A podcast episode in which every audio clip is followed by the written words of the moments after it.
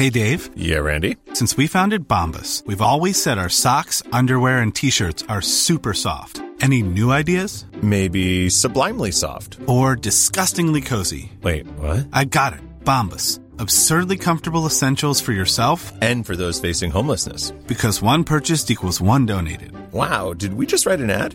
Yes. Bombas. Big comfort for everyone. Go to bombas.com/ACAST and use code ACAST for 20% off your first purchase. Burrow's furniture is built for the way you live. From ensuring easy assembly and disassembly to honoring highly requested new colors for their award-winning seating, they always have their customers in mind. Their modular seating is made out of durable materials to last and grow with you. And with Burrow, you always get fast, free shipping. Get up to 60% off during Burrow's Memorial Day sale at burrow.com/ACAST. That's burrow.com/ACAST. burrow.com/ACAST. If you're looking for plump lips that last, you need to know about Juvederm lip fillers. With Juvederm Volbella XC and Juvederm Ultra XC, your lip look, whether it's subtle or bold, can last up to 1 full year with optimal treatment and no additional maintenance. Find a licensed specialist and see if it's right for you at Juvederm.com today. That's Juvederm.com. Add fullness to lips in adults over 21 with Juvederm Volbella XC or Juvederm Ultra XC. Do not use if you have severe allergies or a history of severe allergic reactions, or if you're allergic to lidocaine or the proteins used in Juvederm. Tell your doctor if you have a history of scarring or taking medicines that decrease the body's immune response or that can prolong bleeding. Common side effects include injection site redness, swelling, pain, tenderness, firmness, lumps, bumps, bruising, discoloration, or itching. As with all fillers, there's a rare risk of unintentional injection into a blood vessel, which can cause vision abnormalities, blindness, stroke, temporary scabs, or scarring. For full, important safety information, visit Juvederm.com.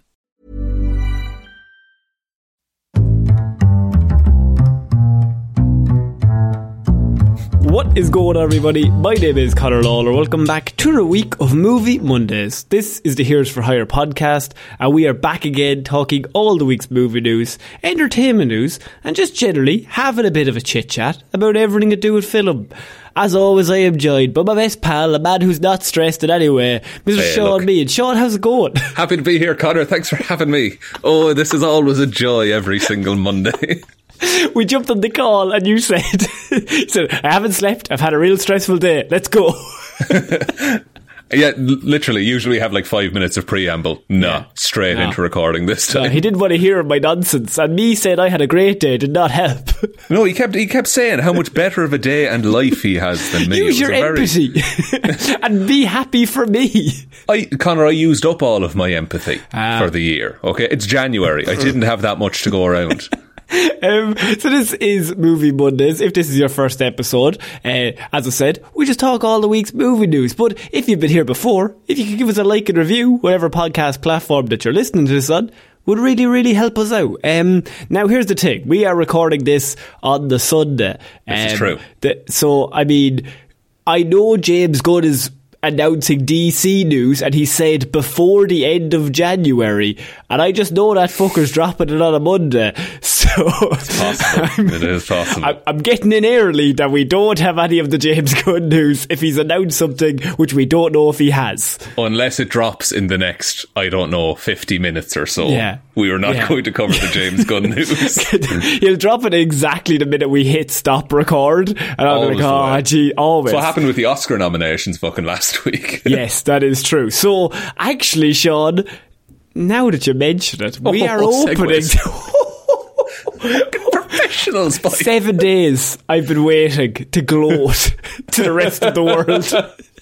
7 days. It's our Oscars now. Look at us. Look at everyone huddle in, right? We told you fucking years back what was going to happen here. We were taking over. And nobody believed us, Sean. Right? Nobody fucking believed us. Me. Right? So, the main man, Mr. Barry, right? When did we give Barry a shout out? 2019? Oh, it was our, it must have been. Like, it was when the Eternals casting announcement, I believe. Oh, man. We gave him, and everyone was like, who the fuck is that Barry guy? fucking Oscar-nominated Barry Keoghan, thanks very much. Soon-to-be Oscar winner Barry Keoghan. Well, Brendan's also in it. He could win it as well. That's true. That is true. Has he been in a Marvel thing yet, Brendan Gleeson? I don't think so. No, I don't think so. He was in that movie on Cork and Millish. He was, which soon to be starring Oscar-nominated Oscar winner. That's a Brendan reference Gleeson. Nobody else gets unless you grew up in Ireland. That is niche. That's the most niche thing. But yeah, so look, the Oscar news dropped this week, and we're going to start this week because there's a lot to discuss, a lot of awards, a lot of things to cover, and between you and me, Irish people are up for 40% of them, so it'd be weird if we didn't cover it. Now it's the O apostrophe Oscars is what it is. We're taking over, right? It's us and everyone and everything everywhere all at once. They're the only two people winning anything this year. Look, two great groups of lads, quite honestly, as far as I'm concerned. The Irish and the cast and crew of Everything Everywhere All at Once. Well-deserved awards all around, yes. But also, just the reaction on Twitter, Irish Twitter specifically, is that we're all just real proud of everyone involved. Yeah. You know? It's just, it's great to see it. It's great for the county, great for the parish. It's great for everyone, mostly because, like, we don't normally win anything ever in any capacity. So the fact that we have this many awards nominations, we're guaranteed at least one. We have to get one of them, Sean. And that person will be hailed as a god here forever. Saoirse's already locked in. We've got Saoirse. That's fine. Like, I think, because Colin Farrell is up for Best Actor, isn't he? Yes. Now, if Colin gets it, Jesus, that's going to be a celebration right there. We're going to go mad. If anyone gets it, man. Like, on Colleen Quinn as well, The Quiet Girl, that's up for Best International, which, that would be massive if an Irish language film won Best International Film at the Oscars. Yeah. So, I mean, this is going to be very much an Irish view on the Oscars. So, I mean, if you're coming here for unbiased opinions, you're not getting them here because, I mean, to be honest, every other movie is shit, Sean. Every other movie is shit. I refuse to watch any movie that was not... Actually, I was really surprised The Batman didn't get nominated for more, but, I mean, that's just because of my probably personal bias. Probably the bias towards it, yeah. Didn't even get nominated for, like, Best Music. Yeah, which was a weird one because that, like, is one of the most iconic soundtracks of the last year, I would say. Like, I'm not asking for Rob Patz to get locked in. I can understand the other nominees. I'm just saying, Best Director even, like, that movie looks pretty fucking great. Like, if you wanted to put it for a cinematography, fair play. I don't have gripe, Sean, because it's one of those where I was like, oh, what the fuck, Batman? Oh wait, no, we're in every nomination category. Okay, cool. Yeah, honestly, like, Paddy Power has a thing of, like, Irish people that were nominated for Oscars. You got Colin Farrell, you got Paul Mescal up there, Martin McDonagh. About Paul. Best editing, The Banshees of Inisherin. Jonathan Redmond for best editing for Elvis as well. Live action short, An Irish Goodbye. You got Barry, Brendan, Kerry Condon. You got Richard Banaham for best visual effects for Avatar: The Way of Water, Connor. So, also, Martin McDonagh's, both his parents are Irish. So here's an interesting one. Do we claim him or do we... Because he's very talented, but he's technically English.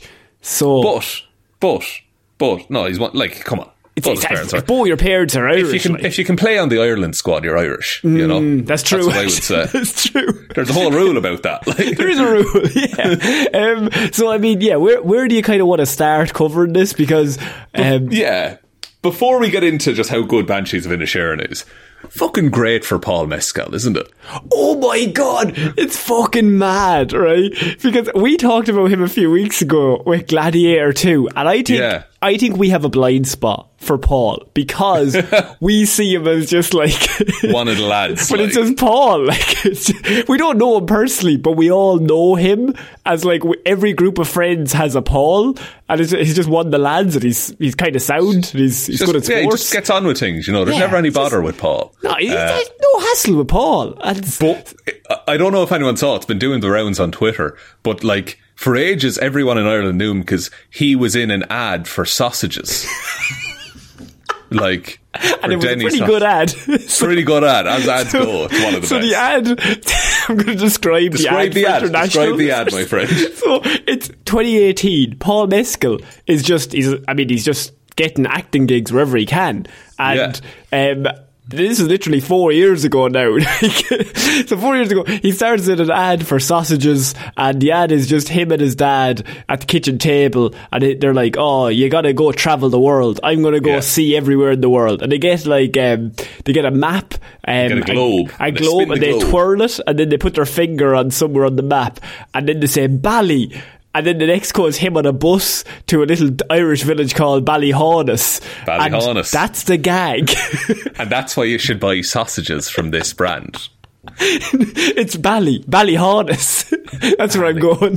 Ballyhornus. Oh, look, it's a short journey. Nice little village. It's not great when described, but better in person. And also, imagine Oscar-nominated Paul Mescal starring in it. I mean, look, great day for sausages in the town. Do you think they're going to put that forever? Like, whenever they sell a sausage, that company is going to be just like, we were once sponsored by Oscar-nominated and maybe Oscar-winning Paul Mescal. Honestly, surely, like, they have to do a before and after. Or, like, when he's on, like, talk shows and things like that. Yeah. That's the ad that's going to be brought on. As, like, oh, look what you did in the early days of your career. But, like, and I know he wasn't given a lot of range, but he's still really good in that ad. Like, no disrespect, Paul. We're not slagging him. We're literally the proudest we've ever been of anyone. We're so happy for Paul. Like, Paul and Barry are our two. Like, Colin and Brendan, they're already locked in. Like, the two boys are legends. We know they're great. Yeah, we know they're great. But the young lads, like, who are under 32... Like, these boys, they need... Also, there's a whole thing with Phoebe Bridgers and Bo Burnham. And Bo Burnham, and they were like... There's like a load of tweets in Ireland, because Paul Mescal, not going to get into it, he was dating Phoebe Bridgers, and now they've apparently broken up, and then she was seen with Bo Burnham, who another man we also like, but then somebody on Twitter was like, neither of them are ever welcome on these lands again. You insult Paul. You insult all of us. It's like when there's a bad breakup with your friends and you're like, no, we're siding with him or we're siding with her. Because the thing about this place, right, is everyone knows everyone, so everyone's like, no, you can't slag Paul. Paul's one of the lads. So to see him get Best Actor nominated for After Sun, which is his first role in a his first leading role in a movie, and he's been nominated for an Oscar, and then the other stat was in his first TV series he was nominated for an Emmy. Yeah. Like, he's just killing it. This will propel his career massively. Like, this is now... Like, he's been fairly well known. Yeah. Now, like, this is like... If he wins this, let's imagine a world where Paul Mescal wins Best Actor in a leading role on his first score. Right. So we're just laughing because we'll just be like... It's kind of like... See, to put it in perspective, so say you've got one friend who you've just always known as... He's just, like... that's Tom, right? Yeah. Tom's part of the crew. He's just every single day. You go hang out. And you also, Tom's a bit of a fucking idiot sometimes as well. He's up for a laugh. Like, he doesn't take things too seriously.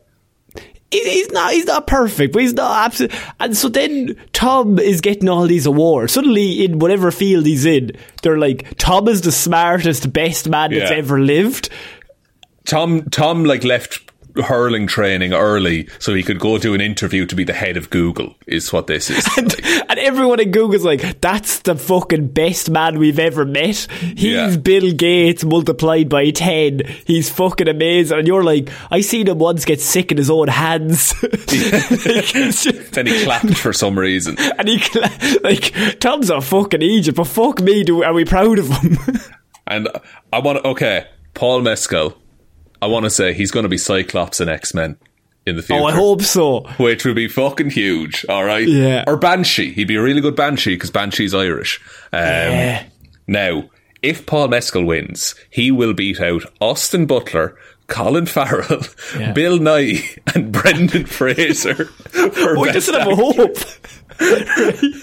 But like, right, so that's like probably one of the strongest lineups they've had in several years. Like Austin Butler, I can see them giving it to Austin because of the whole Elvis thing. And he's still talking in the Elvis accent, and you know how it is. And it's a very good performance. Could just as easily see Brendan Fraser getting it for The Whale. Like that's apparently a career-defining role. And it's one of those where whoever wins, they all seem like very nice people. So like, cool. Yeah. There's no arseholes up for the award, I would say. No. I mean, if Colin Farrell wins, I think his speech would be blockbuster, just because he's the nicest man in the world. Yeah. And then Paul's speech also would be hilarious. I imagine it would be like he's accepting a trophy for winning a local match. The big fucking Irish head in them going up. Because Colin Farrell has Hollywood good looks, whereas Paul goes up with his fucking Irish head going, well, lads, fucking thanks for the award. Talk to that. In LA, like. Then I will say, look, Brendan Gleeson and Barry Keoghan are both up for Banshees of Inisherin in the supporting role Oscar. Do you think they'll split the vote? I think they could. I think both of them deserve it, but I also think it should go to Ke Huy Quan for... Oh no, if he doesn't win, I'm rioting. I'm just happy for the two lads. Yeah, the two lads happy to be there. Absolutely brilliant. But, like, he should get it because he's... No, I think we're all in agreement regardless. To be like, you know how much he wants, or we want him to win, that we are like, Barry, we don't mind him getting nominated, but he shouldn't win it. Because, I mean, it's obvious who should win it. And I think should get that. It's probably similar to, like Brendan Gleeson, I mean, he's just excellent himself. But I could also see in, say, like, the main one, Brendan Fraser winning would be very similar. Where it's just like, look, everyone likes Brendan Fraser. Let him win. Also, Bill Nighy, very good. I don't think he's going to win, but he's always excellent at literally everything he ever does. Yeah, he's never. And Bill Nighy rarely misses, to be honest. I mean, Sean, About Time. That's all I need to say. That's all I need to say. Just watch About Time. It's really, really good. Time. It's really heartbreaking. What can I say? Yeah. Actress in a leading role, then. Michelle Yeoh should absolutely get that for Everything Everywhere as well. If she doesn't, again, another riot if that doesn't happen. And you know, like, because she's so fucking good, like, and so like Kate Blanchett, Ana de Armas, like Michelle Williams, Andrea Riseborough, like they're all very good. I think Michelle Yeoh has to win it. Like Everything Everywhere All at Once, she fucking carries. The two of them carry that movie so much, and to see like say Jamie Lee Curtis gets her first nominee as Best Supporting Actress, like, and Stephanie Soo as well, and like fucking crazy. Like I think it's Everything Everywhere All at Once and Banshees have kind of just like swarmed this fucking Oscars because they're so good, and then you have a little bit of The Whale, and then always a little bit of Elvis. Angela Bassett getting nominated for Black Panther: Wakanda Forever is very, very cool. Just as but like she is better than that film deserves, though. Like and that's the best of the recent phase of Marvel movies. I think it's safe enough to say. But Angela Bassett is just like she shouldn't be allowed to be that good in a movie. I think what happened was, like, obviously with Chadwick's passing, the whole movie had to be rewritten, the whole plot had to be rewritten, and it was probably like, Angela, you're going to be fucking leading this. Like you're going to be one of two. You're one A and one B. Like. Yeah, like, and Angela Bassett, who is one of the greatest actors probably living, that she's just like, cool, give me the script, give me the ball, and I'll run down the fucking field and catch it myself. And then, I'm just going through the Academy list here as well, but for animated feature film, there's one that I think should win, but then there's one that I know is going to win. Okay. Right. Is the one that you think should win is the Irish one? No, this is the animated. Oh, sorry. The animated feature, excuse me, not the short. Sorry. But the Sea Beast is real good, and it's about pirates, is all I want to say. So that should win every award, because then more pirate movies will be made. However, Guillermo del Toro's Pinocchio is absolutely going to win the best animated feature. Yes. But, I mean, to be fair, Guillermo del Toro also, as everyone knows who listens to the show, we give out props to very nice person. Seems like a very nice person. When Jared Leto said Margot Robbie, that rat, Guillermo del Toro adopted it just because he likes it. Just a nice man. It's a nice, just friendly, let him win things. There's so many. What I'm going to need you to do is I'm going to need you to give me straight out your pick for each award, and then when it all doesn't come true, we're going to look like fucking idiots. But I'm going to trust you that you're going to at least get one right. Right, okay. I haven't seen every one of them, by the way, just for what that's worth. But okay, who has every year in the Oscars? There's at least one in every category. You're like, I haven't seen that. That's true. I want to watch as many as possible, though. And I found there's a thread on Twitter that like lists where to watch them all legally. So I'm gonna go through that. Okay, going through it. I think Colin Farrell is going to get it for Banshees of Inisherin in Best Actor. I think supporting role Ke Huy Quan for Everything Everywhere. Best Actress in a leading role Michelle Yeoh. Best Actress in a supporting role. Oh, I think I want to give it to Jamie Lee Curtis. I think that's going to happen. Yeah. I think Guillermo del Toro is going to win Best Animated Feature. Cinematography. I think it might go to All Quiet on the Western Front, but I'm not 100% about Best Director. Best Director. So you got Martin McDonagh, the two Daniels, Spielberg, Todd Field, or Ruben Östlund.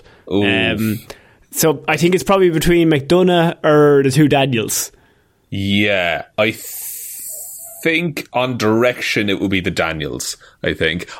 Look, Spielberg is up there. I think they have to nominate Spielberg anytime he makes anything. I think Spielberg is up there because he's Spielberg. I think The Fabelmans is a very good movie, but I don't think it's in the realm of Everything Everywhere All at Once as a spectacle or as a production put together by the directors.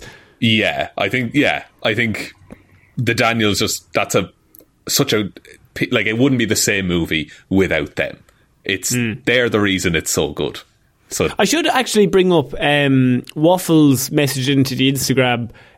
By the way, love it when people message in. There's lots of questions that always pop up. I just thought of it there now looking here. Is that he was asking us what we thought of the Banshees of Inisherin and wondering if we could do a review on it in the Lazarus Pit. So I'm happy to add it into the hat to cover it over on the Patreon. But if you wanted to give us a general overview, Sean, what do you think of Banshees of Inisherin just as a movie itself? I really like it. A lot of people are split on it, and people are saying it's a movie where nothing happens, but that's the point, because that is small Ireland living, and like it's set in the 20s, but it's like it's not 100% different from how it is now. It deals very well with the Irish idea of don't talk about it, which is. Like, there's this mentality in Ireland of, it'll be grand, just leave it alone, it'll sort itself out. And so you have Brendan Gleeson, who is, like, so obsessed with being remembered that he's willing to cut off his own fucking fingers so he can try and write some music. And Colin Farrell's character is just like, no, that's mental. That's weird. It's weird that this is happening, but everyone else around him is like, no, just leave it alone. Yeah. Just don't talk about it. And then it escalates because he doesn't leave it alone. But we, the audience, are like, no, that is insane. Why is he cutting off his fingers? No, I think it's one of those, as you said, nothing happens, but everything happens within the nothingness. If I was going to say it, like, so as... like if someone said, could you recommend me a movie, it's really depending on, like, are they just in for, like, do they just want to waste, or not waste, but like, are they in for 2 hours? I've only got 2 hours free, I'm going to go Everything Everywhere All at Once, watch that, in terms of like, that's going to fucking be so entertaining. But as a movie, I was like, Banshees of Inisherin is the performances, the direct, so good of a movie that shouldn't work. That it's like, because it is about nothing, but that's kind of its strength in that then you just have Farrell and you have McDonagh and you have Gleeson and you have Kerry Condon, and they're just like, right, well, we're just going to carry this just with just being us. And Barry as well, like, everyone's seen that scene with Barry, professing his love, trying to gain Kerry Condon's, just trying to get her to like be in a relationship with him. And that performance itself is like the perfect epitome of the movie, in that he's literally like, he's not being animated, but it's in his words, everything he says And if you just like watch it, you're just like, fuck, like I'm in this. Yeah, and like you don't like grow, like the way that it's Barry Keoghan's character. I forget his name, but like his life is going to live and die on that island, and like whether he does or doesn't, like whether he lives to an old age or he doesn't, he is living and dying on that island. Like there's no immediacy to any of it. Like he's just doing. But he does the same thing every day, and they all do that. They all just get up, do their jobs, go to the pub, get up, do their jobs, do to the pub, over and over and over again. And the only one then who gets quote unquote away is the sister, who gets a job on the mainland. Yeah, and it's like it's the only way to break the pattern, I suppose. And I also I think Colin Farrell probably. Colin Farrell in that movie is so good, like so fucking good. It's the right speech up there in the with pub when he's drunk. Yeah, exactly. So heartbreaking. Like the two movies that Colin Farrell, I think his best performances are either The Banshees of Inisherin or Phone Booth. Another fucking classic movie. Phone Booth is fucking unreal. So if you haven't seen Phone Booth, go watch it. Colin Farrell carries it on his back. Like they're just like the fucking best performances he's ever put in. And I think Banshees is so good because he's just like he's an idiot. Like he's just a normal regular. Like he's not perfect. He just wants to have a pint with his friend, and he can't understand what's changed in this world. And like I think Kerry Condon's character is like, you're just a bit simple. Like it's just he wants to live a simple life, and he doesn't really think further than his nose about anything ever. Yeah, and he's is that a bad thing? Like he's nice. No, because he's harmless. That's it said in the movie. He's absolutely harmless. Like he doesn't do anything bad to anyone, but he also doesn't think larger about anything, and so then the question is just the interactions of those characters. If you haven't seen The Banshees, I would absolutely recommend it. I don't know if it would hits different for people who aren't Irish as opposed to ourselves. Yeah, I don't know how the Irishness of it translates, but I think it's still worth a watch anyway. What I will say is Waffles thought it was absolutely great, so excellent. I mean it's gotten down under so it's pretty good down there, but to be fair there's Irish people all over Australia and New Zealand so I don't know if that translates, but I would say Colin Farrell. I could see Brendan Fraser though getting it just because the story as well. That's the thing, and like both would be deserved, I would say. Like I think if Fraser won and there's no Irish people that actually won any awards, I think that's absolutely fine. Because I think all those movies they're in are all really good, but sometimes you can just be like, yeah, Fraser probably is really good. Jamie Lee Curtis really good. Like Kerry Condon, she's excellent in The Banshees, but Jamie Lee Curtis, I like that story more. Her Angela Bassett getting it. Yeah, I think so. And in terms of the international thing, I think The Quiet Girl has quite a good chance of getting it. All Quiet on the Western Front is the German international feature film, so that might get it either. That was quite successful. But I think for my best picture, I think it's going to be Everything Everywhere is what I put money on. And so then my last one, visual effects. All Quiet on the Western Front, Black Panther, Top Gun... Avatar or The Batman? I think Avatar. It's going to be Avatar. Yeah. If I had to say. Which, by the way, passed $2 billion this week. So, Sean, I think we should say we were wrong. We were famously wrong, I want to say. This is actually, almost like we're wrong about most things. We are wrong about nearly everything, but what I do want to say, and this is not related to the Oscars or movies, it's related to movies, I guess, but have you watched The Menu yet? No, I watched a trailer. Yeah, watch The Menu. It's really good. It's class. Is it real good? It's real good. Real good watch. You know what I did? I clicked on it, right? And I watched the trailer and I went, that looks a bit scary for a Sunday evening. Look, you're not wrong. It's not even that scary. It's more of a thriller, I would say, than a horror. Okay. Actually, I think that was the day I watched The Banshees. I think it was the two of them. I watched both trailers and went, I'll watch The Banshees. It's about as suspenseful. It's more suspenseful than Banshees, but it's like don't know if there's anything I can compare it to really. But just watch it. It's really, really good. Ray Fiennes is in it, so he's kind of Irish. And Nicholas Hoult and Anya Taylor-Joy. So you got everyone in there. I hope, I think Avatar's going to win it. Also, did you see the weird thing? Zoe Saldana has been in 4 movies that have been over $2 billion grossing. That's huge. She is in the list of like top actors with top highest grossing movies, but like the rest of that is like Samuel L. Jackson and The Rock, but that's just because of the amount that they've been in. But Zoe Saldana has just like had some of the top ones and not done as many movies. It's really weird. No, I her run is fucking crazy because she's in both those Avengers, Infinity War and Endgame. Yeah. And she's in the first Avatar and now the second Avatar. So there's the 4 of them. How many actors have been in all 4 of them? No. Has anyone ever had 4 $2 billion movies on their resume? I don't think so. I think she's the only person. I think I'd wager Chris Evans probably does. And Robert Downey Jr. Oh, maybe, yeah. Maybe. Technically, like the ensembles and stuff. Did Civil War break 2 bill? I think Civil War broke 2 bill, didn't it? Civil War. Who gives a fuck about how much money a movie makes? But I'm just saying it's a cool stat that she can kind of throw around. Like, got 1.1 mil. So, you know. She's the only one. She's the only one. Yeah. Famously. Only one there'll ever be.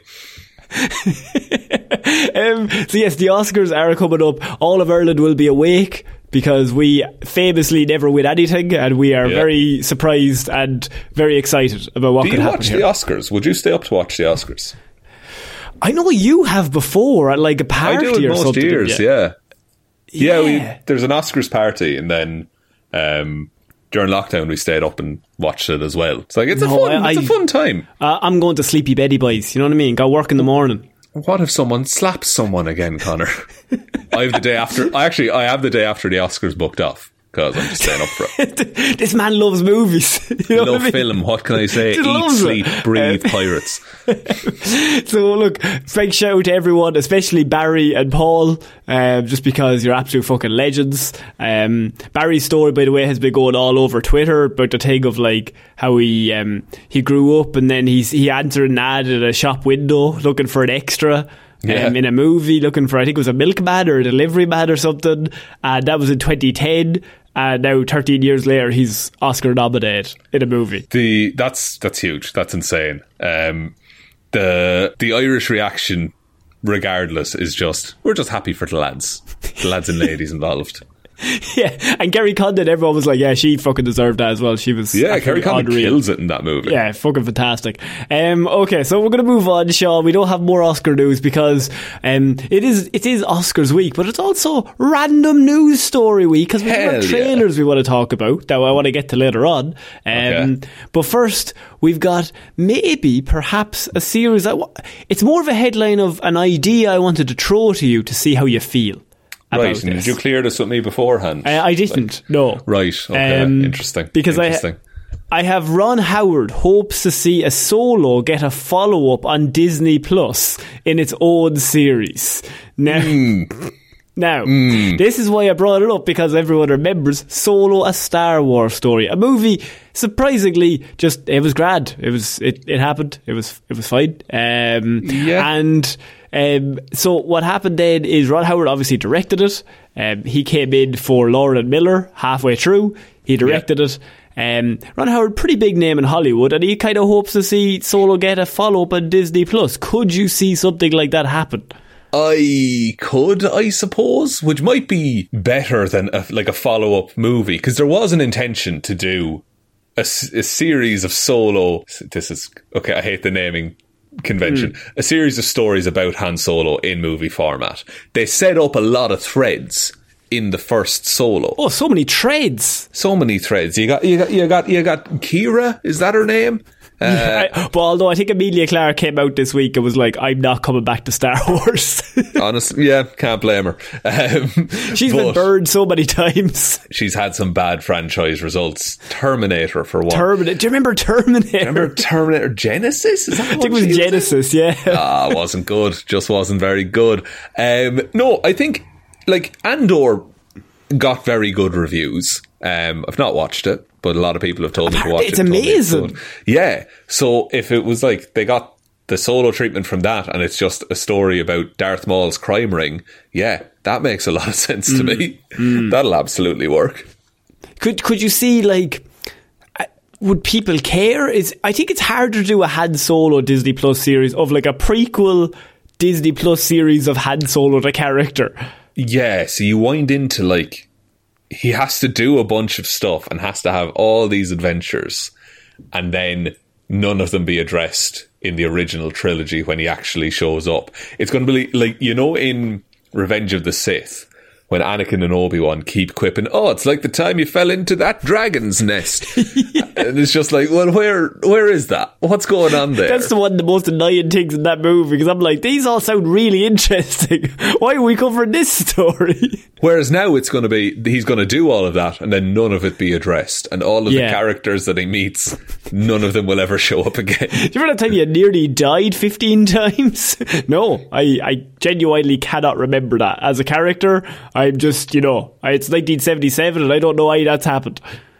Yeah, and so, and like, you can't just have him, you know, like Donald Glover isn't coming back for the Disney Plus. I don't think Donald Glover's. You might get Alden. Alden might come back for like a 6-episode series. What's Alden done after Solo? I don't know, I think he's been pretty busy. I think he's been pretty busy. Yeah, you see Alden's name a few times. I can't particularly name a specific franchise or a movie.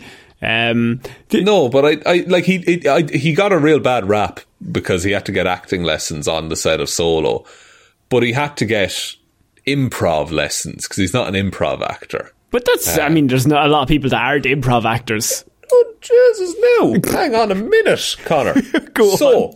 2018, he's in Solo, A Star Wars Story. True. Doesn't work again until, 2020, he did a show called Brave New World. Don't know what that's about. It's a Peacock original, so not very successful, I want to say. Good stuff. However, he is upcoming. He's going to be in Ironheart in a role that has not been revealed. Cool. Also, upcoming 2023, Cocaine Bear. He's not a Cocaine Bear, is he? He's playing Marty in Cocaine Bear. And then he's also in Oppenheimer. What? He's in Oppenheimer. I don't know what he's cast as, but he's shout out to Alden. It's the Alden Renaissance. It's the Renalden-sons. I'm all in on Alden. I'm Alden in on Alden is what I am. I mean, that's amazing. Honestly, I wish the best for him because I feel we were harsh on him back in the day. I think it was a movie that people were very harsh on coming out, and they were like, because obviously like Han Solo's a character people love, so they seen this movie and they were like, oh, this is going to be shit. And I mean, we were on the radio at that time talking about trailers, I remember, and I remember we were like, this is going to be bad, but especially with all the production problems behind the scenes. And then the movie came out, and I feel like because everyone expected it to be terrible, it was just like, it was absolutely fine. Like a completely passable, fun movie. You can turn it on and it won't change your life for better or worse, having seen it. No, yeah, but it's like it's much better than The Rise of Skywalker as a movie, I would say. Way better, yeah. And I think it's just because people wanted it to be so bad that they could hate it, that when it wasn't, I think they still had that like feeling that like it must be really shit. I'm not saying it's fucking winning Oscars, but like there's loads of movies that are absolutely grand, unfortunately. Yeah, that are just fine. Like and some movies that are bad as well. We've all watched Love and Thunder. Mm. We all remember Love and Thunder. That happened. So I mean, Sean, I feel like we should probably move on. I just wanted to throw that idea at you. Obviously the Oscars have taken up a lot of this show because, I mean, it's Oscars. It's big news. It's a movie show. What can you do? But really should have talked about when they were announced last Tuesday. But hey, what do we do? We're locked in. Everyone else has moved on. We're hot on the topic of what's new. But Sean, I feel like we need to move on to our latest, and I have this as one of my favourite new segments. Our latest Fantastic Four rumour about the movie Marvel have not announced anything for. Excellent. Yeah, it's coming out soon, and we don't have a cast or anything like that. No cast, no crew, no director, no nothing. So, Fantastic Four, there's a new rumour as to who would be playing Mr. Fantastic. So a few weeks ago, it was Adam Driver.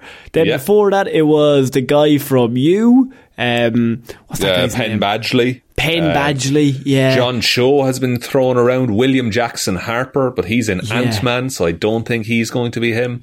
Well, the latest Marvel rumour, Sean, has Ryan Gosling in the running for Fantastic Four. I'm just going to come in right now and say, no, he's not. No. Ryan Gosling has been rumoured for every fucking superhero project that has, since Spider-Man 1.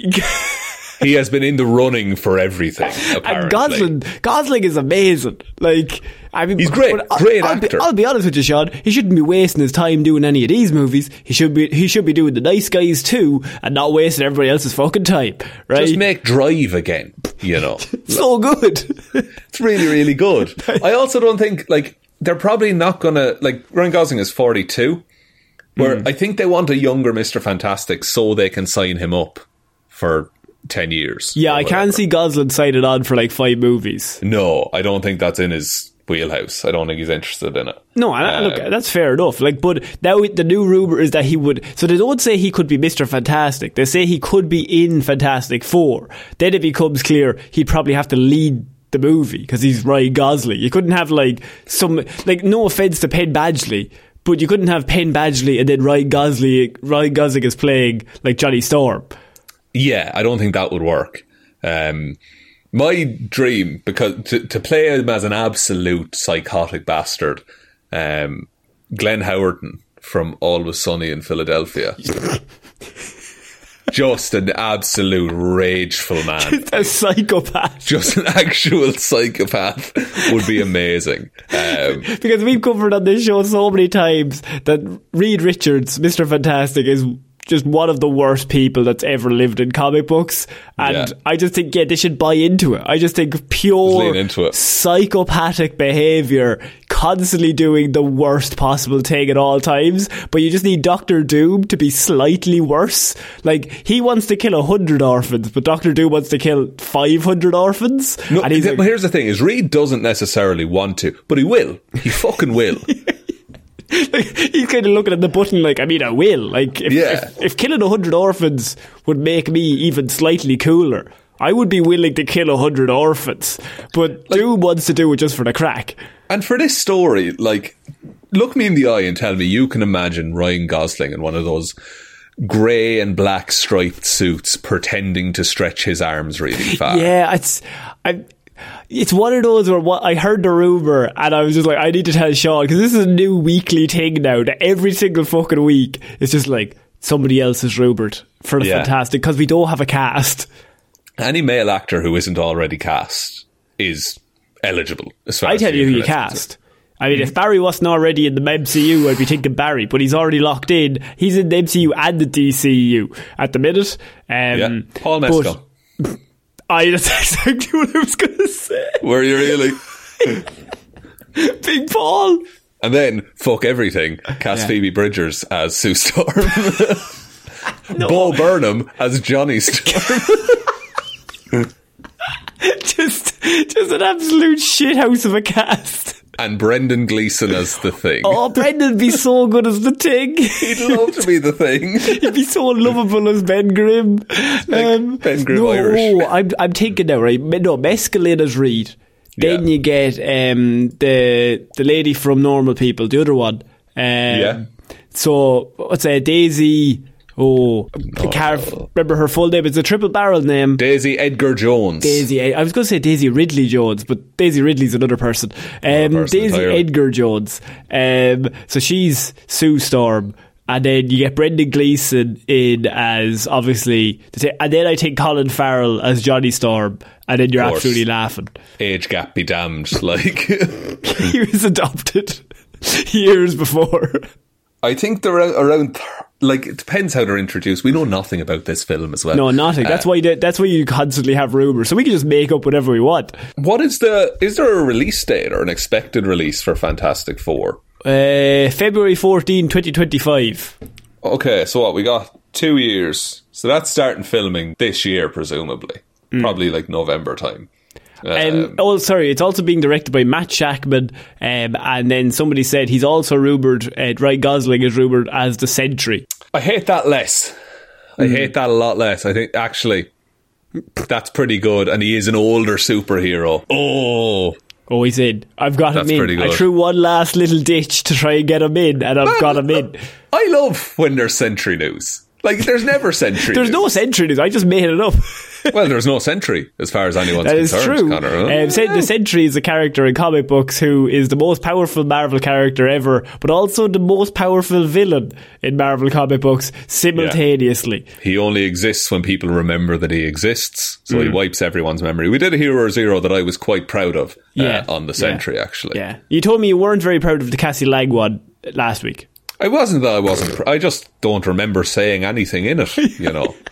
I went back to listen to it, and I don't normally, because I was like, I want to know what he was talking about. Oh, it's pure chaos. Like, I don't know what happened to me. It's the complete opposite of that Brave and the Hunter. I think you kind of hold it together. I think you just pull it over the line of just psychopathic behaviour. But I forgot so many key aspects, and then just peppered them in later in the report. You were like, oh yeah, the House of M happened. Oh yeah, Wanda killed everyone. That was Wanda killed everyone. Sorry, did I not mention the nuclear holocaust that happened there 3 pages before I brought this up? Oh, sorry. So that happened. So bear with me. So Iron Lad, he's Kang. And then Iron Lad's armour gets left behind, and that's now Vision. You think we're making this up? That's exactly a fucking story point that he covered in Hero Zero. It's quite a key element. And not only is the Iron Lad's armour Vision, it looks like Tony Stark. He can mimic himself as Tony Stark. And he's also in love with Cassie Lang? Yes, because Iron Lad is in love with Cassie Lang. Iron Lad doesn't want to become Kang, but then to save Cassie Lang, he might become Kang. We're not covering it again. Go listen to it. It's fine. It's grand. I want to cover... next up, we have the fact that How to Train Your Dragon, Sean, might be getting a live-action treatment. No! Those movies are really good. Oh, those movies are fantastic. They're great, they're beautiful, they're gorgeous, I love them, they grow up, hiccup, I love them. Don't give it you can't make it look as good as they already look. This is one of those interesting things where it literally came out, when was the last one, like 2017 or something? Like, maybe a little bit it was sooner. Yeah, like it was recent. Yeah. Like, what was that, 3? How to Train Your Dragon 3? Yeah, I think it was the third one, yeah. They also had a load of Netflix shows as well. It's How to Train Your Dragon 3, 2019. Jesus came out. Christ. Okay, so that was like 3 years ago. Well, 4 years ago now. 4 years ago now. But apparently Universal Pictures are in active development of a live-action version of the story of Hiccup and Toothless. And so what happens is Dean DeBlois? Who was in charge of the last 2 films. So he did the last 2 animated movies. He's now in charge of the active development of the live action movie, which slightly softens the blow, but I still think it's absolutely insane that you would take a movie that's really good, and animation is a form of media that you can produce a movie in. Yeah. I feel the entire reason that they did this as well, and it's the reason why we got some stuff in Multiverse of Madness as well, is that at the end of the third one, he kind of looks like John Krasinski with a beard. True. So I think they just want that casting. That the entire thing is built around that, I guarantee it. And John Krasinski is in it, but everyone acts like he's still like 15. Yeah. But who's this for? Because the kids are going to watch the animated one. Yeah. And like, the adults aren't really going to be interested in the remake of an animated movie that they watched with the kids 2 years ago. Yeah, and, like, people like, because we were, like, young-ish when those movies were first coming out.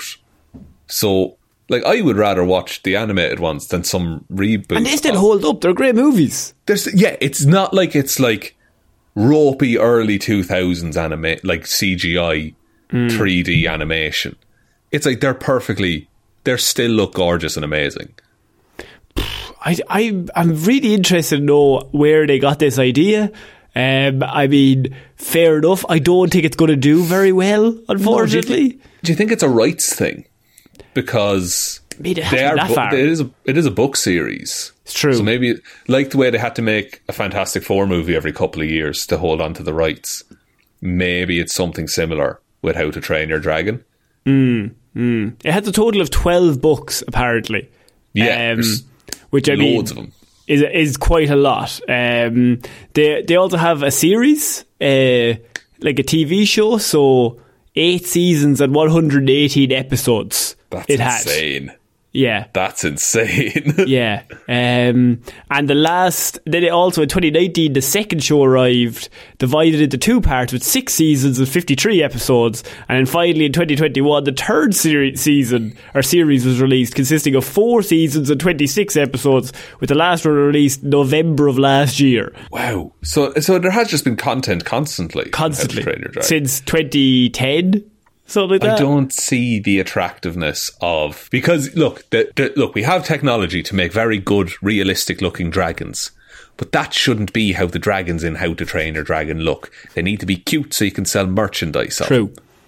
You know, you're not getting Game of Thrones-level dragons with How to Train Your Dragon-level storytelling. My point would always be that my favourite movie ever is The Incredibles. Yes. And now that is just a Fantastic Four movie done in animated form, but would that not prove the point that you don't need to have it live action to be much better than the live action version?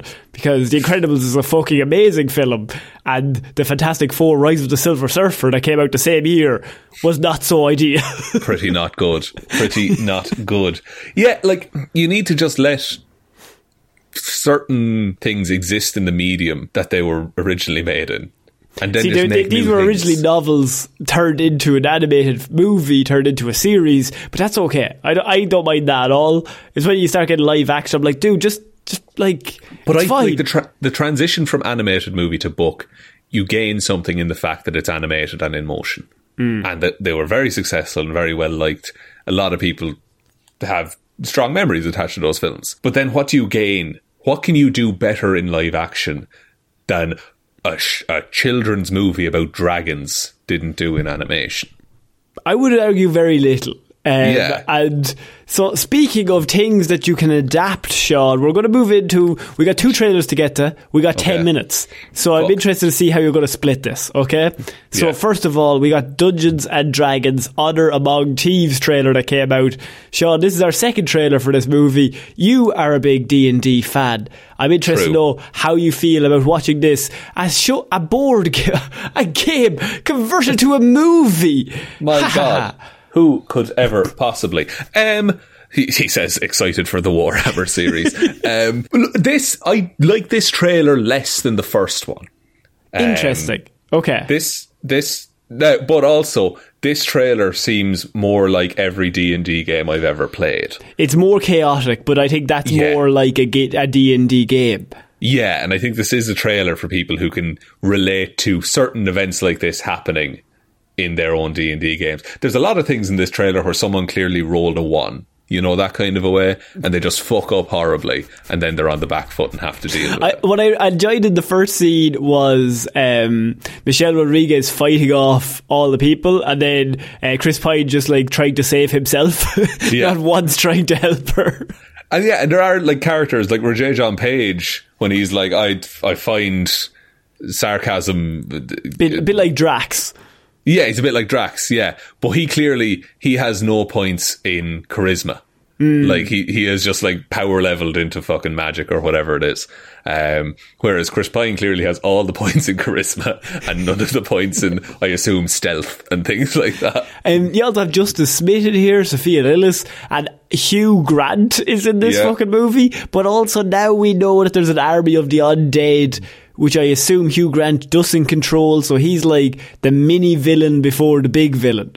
Probably made a deal, gave power to the big villain. Killed the big villain, I wager all those Army of the Dead shut down immediately. Oh, you're goddamn right. There's a big laser in the sky. You got to kill the big one. I'm thinking red or purple laser we're going to see. But you know crystal? What? Look, there's going to be a crystal in the zombie's head or necklace that if you destroy it, all the other zombies turn to dust. So, yeah, and they stole something from the wrong person, all this kind of thing. The horn, the magical horn, clearly that's intended for the bard to blow it. I think he's not going to blow it. He's going to learn humility and let Michelle Rodriguez blow the horn to save everyone. Interesting. I think this movie looks like a fun romp, is what I'd say. It looks fun. it's probably the best you can do with a D&D movie, to be honest. Yeah. Like it. I have written here 3 words: cool, weird, and then I just have good, question mark, question mark. That was what I put on my CV when I applied to this podcast. And I think I was watching it as someone who doesn't play D&D. I was like, this looks like a bit of a fucking romp. I could watch this. And I'm always like, because you watch it on a Sunday afternoon, dying with a hangover. Probably you could. Probably could. Yeah, and like it doesn't look to be pandery either. Like it doesn't. Like the trailer could have easily done a lot more like head nods and like oh the roll of dice, like, you know, have actual like beat you over the head references to the game you all like, but they don't, and it just looks like a little fantasy adventure movie. Yeah, I think it could be fun. Also, the duo, the writer directors that are doing it, Jonathan Goldstein and John Francis Daly, they are the duo behind Game Night from a few years ago. Which is Game Night any good? Game Night is amazing. It's a great film. Really, really fun. Good to know. Yeah, really, really funny. Game Night's one that I would definitely recommend. Game Night, if you haven't seen it. Sharon Horgan is in it. Oh, fuck. Yeah. Well, I have to watch it. Yeah, so. I have to watch it now. I always go by Irish people to lure them in. But, so we're finishing off Movie Mondays this week, Sean, talking about a trailer that I know you're excited about. A movie I wasn't even going to cover because I was like, we'll talk about the Oscars. But then I felt like we had to cover it. And that is Shazam, Fury of the Gods, in a universe that doesn't kind of exist anymore. Sean, a Shazam, Fury of the Gods trailer, what did you think of it? I've never watched a trailer and been so confused as to what's happening before. I don't know what this is about. I don't know why I should care. I don't think I like it. But although Lucy Liu and Helen Mirren are in it, and I was like, they seem like cool people. They do. They seem really cool and fun, but also like, what's the point? What's the point of any of this happening? Why is there a dragon in it? What's that about? Also, the bit with the dragon really annoyed me. 2 things watching the trailer. 1 is he then makes a Khaleesi joke, which is a Game of Thrones reference. Which I heard that, I went, oh lads, this script was written a few years back. And secondly, when he's going to fly into the dragon, he very quietly says to himself, Shazam, which I don't know if you know, but he would then just turn into a child floating towards a big dragon. I don't think he's going to be a child for a lot of this movie. No, I think Zachary Levi's in it and he's sticking around. Yeah. Also, like, they're all superheroes and they all might as well have the same powers in this. Yeah. I know they specialise a little bit, but, like, they're just 7 Shazams. I think watching this is, like, I don't want to be negative. I just think it's probably more so sad because, like, it's more, watching it is, like, it makes me think of 2015 DC or like 2016 and like all this. I don't know if that's kind of the vibe they should be going for anymore. The movie had to be made. I think it could be fine. The first one was fine. So this one could also be fine. Zachary Levi is very good in the role. He's very charismatic. I'm sure he'll be able to capture it. We talked about it originally was Billy Batson, so Asher Angel, and then Shazam, Captain Marvel. They are not the same human being, even though they say Shazam and then he grows up real big, but they're acting completely different movies, so I'm interested to see if they start acting in the same movie in this one. I don't know, because like the way, because Shazam kind of acts like Deadpool in a lot of the scenes we see him in. The vibe is, Shazam is very, I wouldn't say full on Deadpool, but I would say, more comedic. Yeah, he's Deadpool, like he's a 10-year-old. But he's a 10-year-old that's written by a 40-year-old studio executive. Yeah. That's how Zachary Levi acts in the movie. Whereas the kid is given these like really personal down-to-earth moments about how hard it is to be a kid. He's an orphan. He just wants to find a family who loves him. Like, he has all that to deal with. Then he goes to Shazam and it's just like dick jokes and eating chicken. He just has like an improv class kind of 5-minute set. He just does a tight 5 with any character that happens to be around him. Like, he would be scared shitless in a lot of situations. Like, and in this, a lot of the conflict seems to be that he doesn't want the powers anymore and he tries to get I do kind of like that. I think that is very Shazam-esque. That he's like, look, this is fucking bad news. I'm a kid. Like, I give these powers to somebody else. And I do think that's probably the best part of the trailer. That I was like, oh, that's actually pretty cool. That he's like, he's just a kid. And of course he would react like that. Like, they've got a fucking dragon. They seem really powerful. I don't know if I can handle this. My question: do we get a Black Adam post-credits scene? I don't think he's in this. I don't think he's in this at all. We didn't think Superman was in Black Adam, Connor, but... I mean, no, we did. The Rock very clearly told us in what he was. But do you think this movie will try and set something up, is my question. Can it? I think The Rock is out. And so, James Gunn has said, I'm pretty sure The Rock is out. So... Right. I think if they were going to do an after-credit scene, I think that was squashed once Gunn came in. And brought in the gun control, of course. The gun control. So then you have... I mean, they might loosely try and set one up of some sort, but I mean, nothing will ever come of it. So what is the point? You might as well cut it from the movie. That's fair. And James Gunn, for what's worth, he did tweet out this trailer. When it dropped. I don't know if that's a studio obligation thing. Or no, he's come out and said he likes Zachary Levi and he likes David F. Sandberg as Shazam. And but I think Zachary Levi could be a really good Shazam. I think that's not an issue.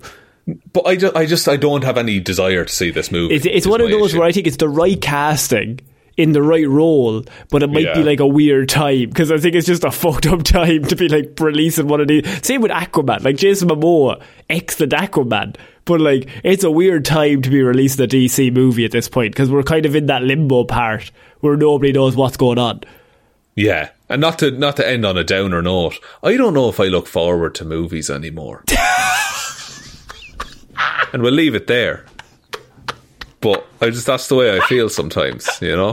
All the things I used to like no longer interest or entertain me. I think we should clip that in the intro of every episode. Just preface every episode of Movie Monday. So I don't think I like this. Guys, I actually don't think I like movies anymore. It's not that I don't like them. I like movies. You just got excited about the menu, didn't you? Yeah, menu's real good. Yeah, Banshees of Inisherin, real good. Everything, everywhere, all at once. Have I been burned out by superhero content, movies, Connor? It's superhero movie, Sean. Oh my god, I'm so sick of roller coasters. I think Endgame was your end. Maybe it was. Maybe it should have been. Nah, never. What about the Batman? Batman's real good, actually. Oh, back in. Real good. That kind of rejuvenated us. Yeah, we needed that. We need a Batman every now and again. I actually think the Batman coming out means this movie gets more like, you just react in a stronger negative way, because you're like, I've seen what they could do, and now we're back to this. I know what's possible. That's a great fucking way to end this week. I'm really sorry if I brought down the tone. So if you want Sean to enjoy movies again, could just go over to our Patreon, where we reviewed Ant-Man number 1 for this month. First Ant-Man. Look, we agreed it was solid and entertaining, didn't we, Connor? Or did we? Go listen to it. You said it was shit. I did. I said I hate all cinema. No, but... would you like me to take us out, Connor? Yeah, sure, why not? Thanks everyone for listening to this episode of Movie Mondays. We'll be back on Wednesday with Weird News Wednesday, Friday with Hero or Zero, and next Monday with another episode of Movie Mondays. Big shout outs to all the amazing patrons that we have that support the show and help to keep us going. Shout outs to Roisin the Wife Palmer, Joe Burney, Ryan, Komatsu Dozer Enthusiast Evanson. Fun facts with waffles: did you know the kiwi lays the largest egg in ratio to its body of any bird? David Clark, Sean Chuck It in the Wash and It'll Be Grand Jameson, Dominic, Anna Irish Walrus Forever, Helm Roos, Danny McLaughlin, No One's Ever Really Gone, Luke Hoth, Lord Smish, Michelle Brown, Michaela Doughty, Buster, Ed Ball, The Adventures of Indiana Jones and the Franchise That Just Won't Die. Connor and Lorraine had completely forgot to shorten their long nickname until catching up on the podcast recently. Russ, character limit be damned, it was just a temporary setback in this whole naming malarkey, but I'm still just Russ Parfit. And Jackson Bruheim, thank you all for the support. You're wonderful, wonderful humans. and we couldn't do it without you. Other ways to support the show, heresforhire.ie/shop is the merch store. Twitter is @HeresForHirePod, the 4 is the number 4. Facebook is Detective Divilment's discussion group. Instagram is Here's For Hire Podcast. And the best way to ever help out the show is to tell one human being that we exist. I will say, the more people that sign up, the more likely it is we kill them. So, I mean, we can keep going. That's, yeah, then it's done, you know. We all get finished. What we want.